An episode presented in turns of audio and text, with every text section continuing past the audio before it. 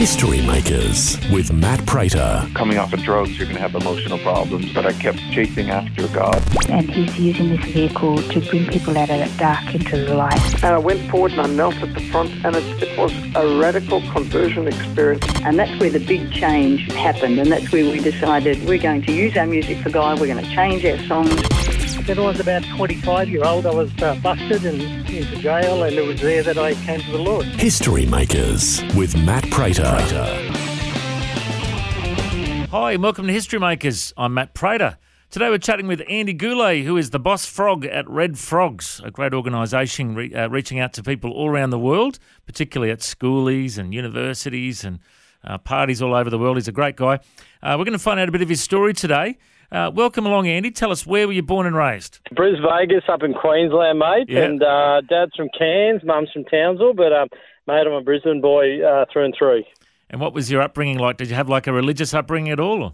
Uh, mate, look, our, our cousins were in the Uniting Church and and um, and uh, raised from a really good family, mate. Like a great sort of, you know, um, yeah, really, really blessed upbringing, mate, and very sort of, you know, privileged with you know mum and dad and and um, yeah, we weren't sort of churchgoers per se, but um, no, uh, but it really, really good, very blessed upbringing. And when you look around the world and you know look look around uh, to other families, you know, gee, you just got to you know thank God for you know your blessings, Yeah. don't you? Yeah.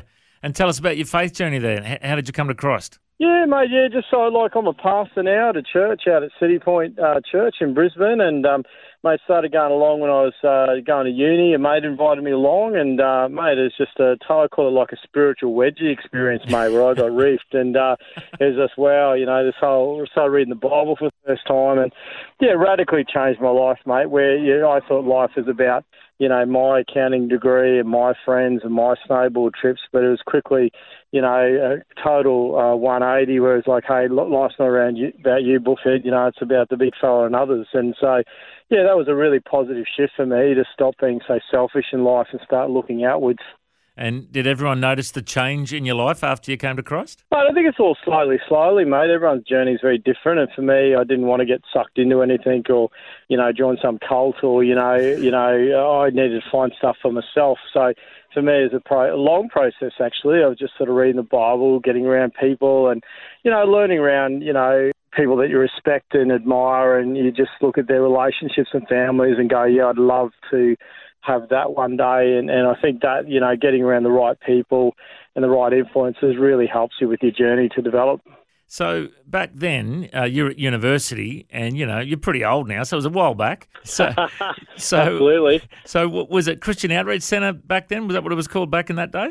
Yeah, mate. Yeah. Yeah, COC back in the day. Yeah, amazing. It's got a, uh university there now, Christian Yep. Heritage College of um, over a thousand students, and a great school, Citipointe Christian College, where all my three kids have gone through, and Yep. uh, seventeen hundred students. And uh, yeah, we, we've got a skate park out there called the God Bowl, which we run, and uh, skaters from all around Queensland coming in to skate that. And um, yeah, it's amazing property there. So that's uh, that's home of the Red Frog, and and so thankful too. So when I was starting out doing uni and starting youth work and the Red Frog thing started evolving, uh, it was so good to have a local church that supported me, gave me a go, and really gave me a crack and launched me into this amazing thing called the Red Frogs. Yeah, well, it is an incredible story. I've I've heard you share a few times a bit of uh, how it all began, but I, I love hearing it every time. Tell us h- how did Red Frogs all begin? Mate, uh, well, yeah, during uni of all 12 top contact hours a week, you got a bit of time up your sleeve. And, and, and like I said, I was really challenged to do something. You know, I don't think, you know, true Christianity is a spectator sport just to rock up every week and have people perform for you on a stage, but it's about how we treat people, how we love people, and what we do as individuals, you know. And for me, being a skater, I started a local skateboarding club in my local area did that for five years. It grew to about five clubs uh, around Brizzy, and then uh, when my skaters got to year 12, they went down to schoolies week, and because I'd spent five years seeing them come out of drugs and alcohol and out of sketchy scenes, I was really worried about them because schoolies was pretty rough back in the day, and uh, I just went down as a as a youth worker to help them out, and I just saw hotel managers struggling down there. You know, with hundreds of schoolies in their buildings, and you know, not having any idea on youth culture. And I just foolishly went to the hotel manager, "Would you like a hand during schoolies week?" And they were my famous last words as they dragged me into the building and said, "Yes, please. Can you bring your friends down to help?" And so we just started crashing parties floor to floor, going into rooms and make sure kids weren't hanging off those verandas, and we'd find them passed out in stairwells and drag them back to the units, and and we'd find them down the beaches, passed out down there, and we'd take them off the beaches so they wouldn't get assaulted or taken advantage of by predators, and we just started doing that with 17 crew from our church at, at COC back in the day, and also CHC, the university, had about nine workers from there, and um, that was the first crew, and then next year uh, Gold Coast City Council said, Andy, can you bring your teams back again?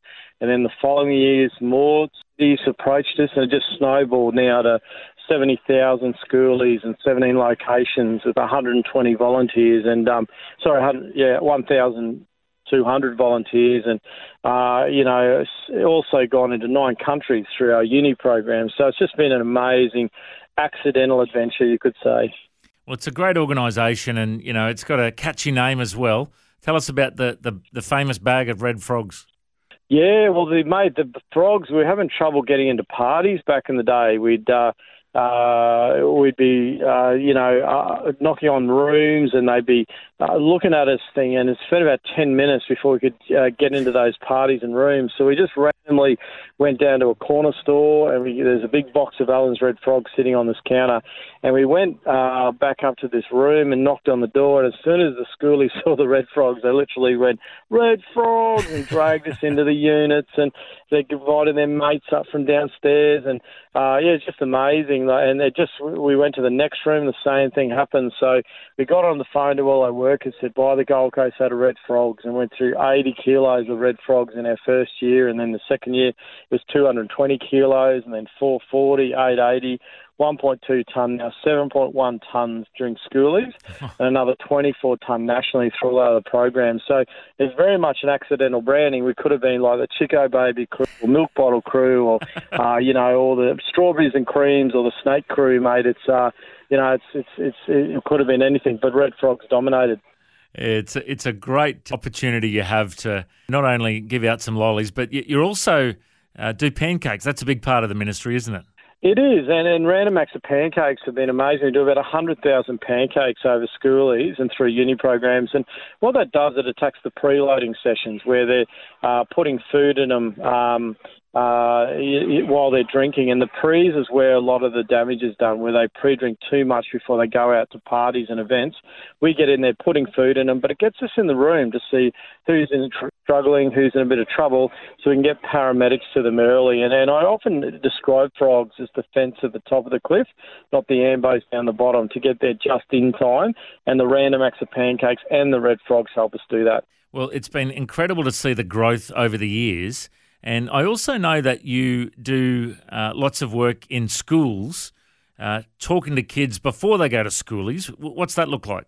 Yeah, look, the education piece has been amazing, and that's been a big factor in the culture shift at Schoolies Week. We now talk to 68,000 Year 12s leading up to Schoolies, and we go in and teach them, you know, how not to get evicted from your hotel room, you know, never leave a mate behind, you know, how not to turn your parents into grandparents over Schoolies. So we do a lot of that education, and, and it really sticks. Like uh, young people listen these days, and and they retain things. We go down to rooms at schoolies, and they've bought food where they never used to do that. They're drinking water where they never used to do that. They're looking after their mates so much better. So it's just amazing to see, uh, you know, the, the education really is a key strategy uh, for Red Frogs, and uh, that was uh, pioneered by uh, uh, Pastor Sarah Coleman, uh, who's running a church down in the Redlands now. And she pioneered the first ever um, high school education program, and since that time, it's been an absolute game changer for us.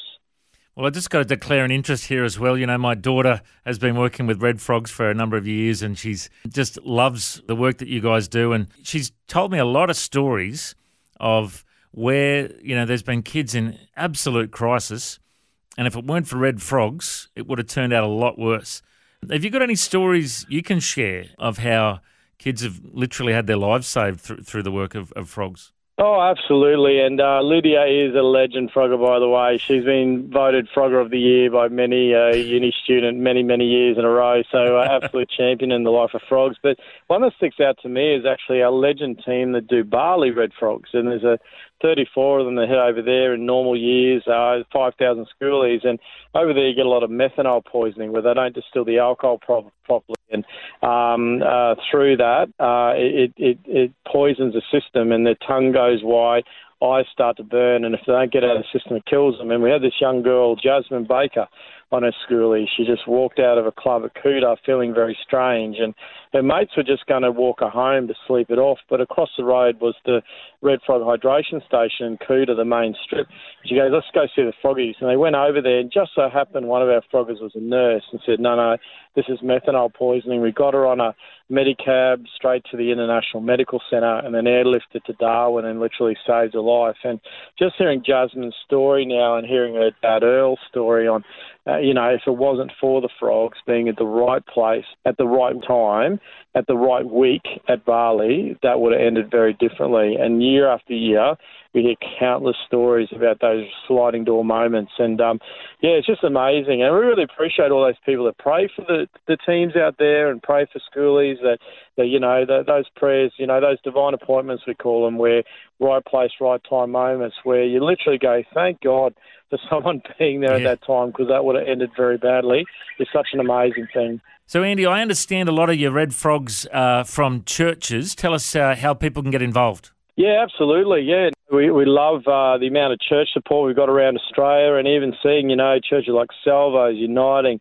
Anglican, Catholic of all different denominations jumping in and doing their part to make a difference in our nation. And just great to see all these young people come together and out there, not judging people or you know, you know, trying to you know, push a belief system down over there, cleaning up vomit, walk him home, just loving on them in such an amazing way, which really does speak uh, louder than a lot of words. You know, it's how we love people and treat people is the best way to display, you know, I guess what we believe and and um and to, to really, you know, not judge people because we're all there once. You know, we're all, we all make dumb decisions, and you know, having people at right place, right time, so critical. So, you know, I'm just so thankful for the the amount of support from churches in Australia, and and there's so many legend young people out there, and it's just an honour to work with all these volunteers. You know, over four and a half thousand of them around Australia that do such a good job. Now, if people do want to get involved, like uh, you know, I've always said to my daughter, you know, ever since you're a, a young tadpole, I knew you'd grow up to be a frog one day. You know,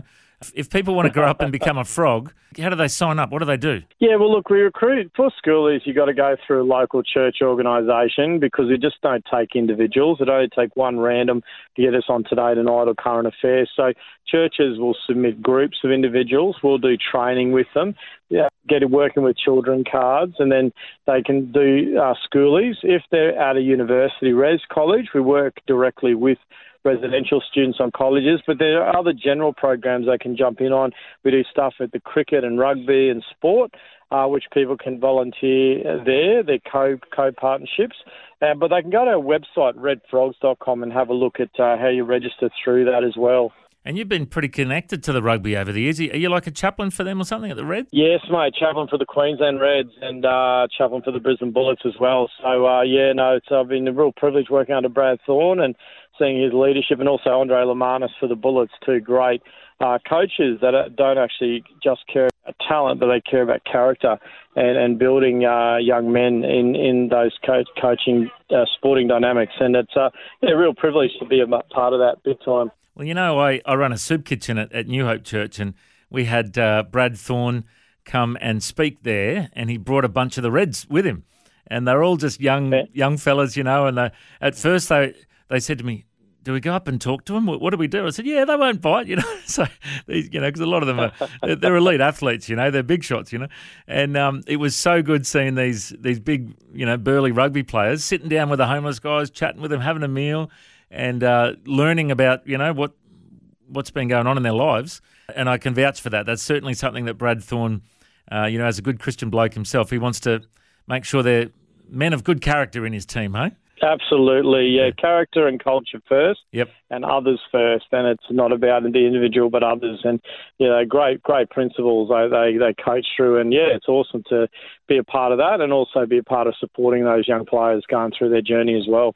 Now, if people want to uh, support Red Frogs, obviously they can, you know, contact their church to see if they can become a frog. They can pray. If people want to make a donation, you've got different programs where people can partner. Absolutely. We've got a program at the uh, moment called Friends of the Frog, and where we realise that not everyone's cup of tea is out there filling up vomit bags and walking people home at two in the morning and, you know, being in loud music festivals, but they love the work of Red Frog. So we have a, a partnership there called Friends of the Frog where $10 a month you can sign up and join the Red Frog Network, and we'll send you out some e newsletters and keep you in touch with what's happening in the life of Red Frogs. But you can literally sponsor froggers getting out there making a difference. And uh, we call it Netflix without the movies at $10 a month. and uh, to, to be a part of that, we've had a massive sign up of people jumping on, and they can just go to our website at redfrogs.com or Google Friends of the Frog Red Frogs. And they can uh, jump on and, and sign up and become a monthly contributor to Red Frogs and become part of the Red Frog family, mate. And I'm sure there'll be some Red Frogs there at some stage to jump on and be part of that network. Awesome, mate. Well, it's a great work you guys do. You do a lot of great stuff on social media as well. People can look up Red Frogs on uh, social media. They do a great job. Mate, it's so good to uh, hear your story today. I reckon you're a history maker. Thanks for joining us. Andy Gourley, you're a legend. Thanks, mate. Thanks, legend. If you'd like to hear this conversation again, listen online anytime at historymakersradio.com. There you'll also find links to all of our social media channels and you can subscribe to our iTunes podcast. History Makers is a faith based ministry and we want to thank everyone for their generous support. If you've got a suggestion of anyone we should interview, send us an email info at historymakersradio.com. God bless. I'm Matt Prater and my challenge to you now is to go and make history. This year is the 50th anniversary for the Bible League. They're celebrating all that God's done in their ministry and they're praying into all that he's going to do in the next 50 years. Ephesians 3:20 says that God is able to do immeasurably more than all we ask or imagine according to his power that's at work within us. To him be the glory in the church and in Christ Jesus throughout all generations. If you'd like to support the Bible League as they reach the generations to come, go to bibleleague.com.au. Station sponsor.